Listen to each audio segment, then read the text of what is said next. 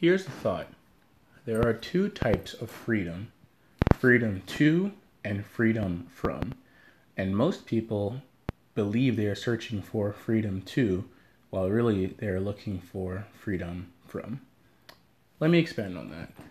Freedom to is the freedom to be able to do what you want, when you want, however you want, with whoever you want, and so forth. It's basically, essentially, it's freedom of time.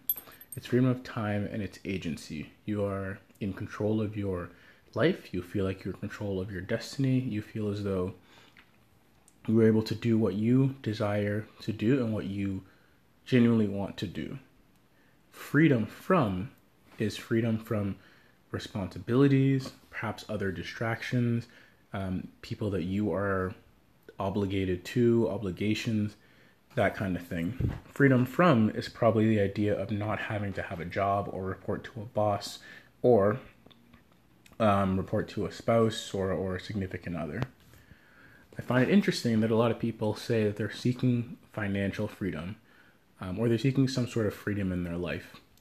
And realistically, what they should be looking for is freedom to, right? Freedom to do what you would like to do when you would like to do is freedom of your time, which is, again, the most valuable resource.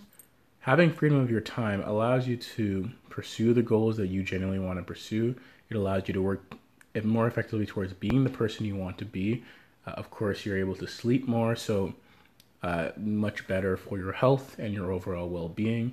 But the majority of people, when you ask them about the freedom that they want, it's freedom from because their mind is so occupied with their job, uh, their bills, what their boss has to say, their spouse, their kids. It's freedom from this seemingly unending list of obligations. They don't necessarily want to have freedom of their time as much as they want to just not have their time be taken by so many other people. See, even if you have freedom to, sorry, even if you have freedom from, but you don't have freedom to, you're not really free. So let's say you are free from 99% of the obligations that you have, and you just have one obligation. Let, let's say it's a job. For most people, actually, if they're single, living by themselves, the only obligation they really have is likely just to their employment.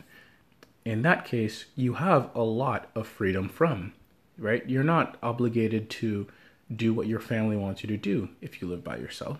Um, you're not obligated to do what your spouse or significant other wants you to do if you're single, right? You're not obligated to do essentially what the group is mandating that you do. You are in charge of that, but you still are not free because you don't have freedom to do what you want to do with your time during those eight hours every single weekday that the company or the corporation has and they effectively own that aspect of your time and of your of your life so um, i have been reading freedom from the known by jiddu krishnamurti. Should probably have mentioned that at the start. Um, but this is kind of the inspiration for this episode and what i'm trying to think through. Um, my understanding basically from that first chapter is that there are two types of freedom and it's easy to get caught up in chasing freedom from believing that to truly be it. But the freedom from everything is just emptiness. The freedom from everything is nothingness, right? The freedom from all your responsibilities, all your obligations, and your your freedom from the earth is death. That's not the kind of freedom that you want. That's the opposite of what you want. You want life and you want to be able to live it to the fullest, to enjoy every moment, to be present with where you are, um, and to genuinely be looking forward to each day.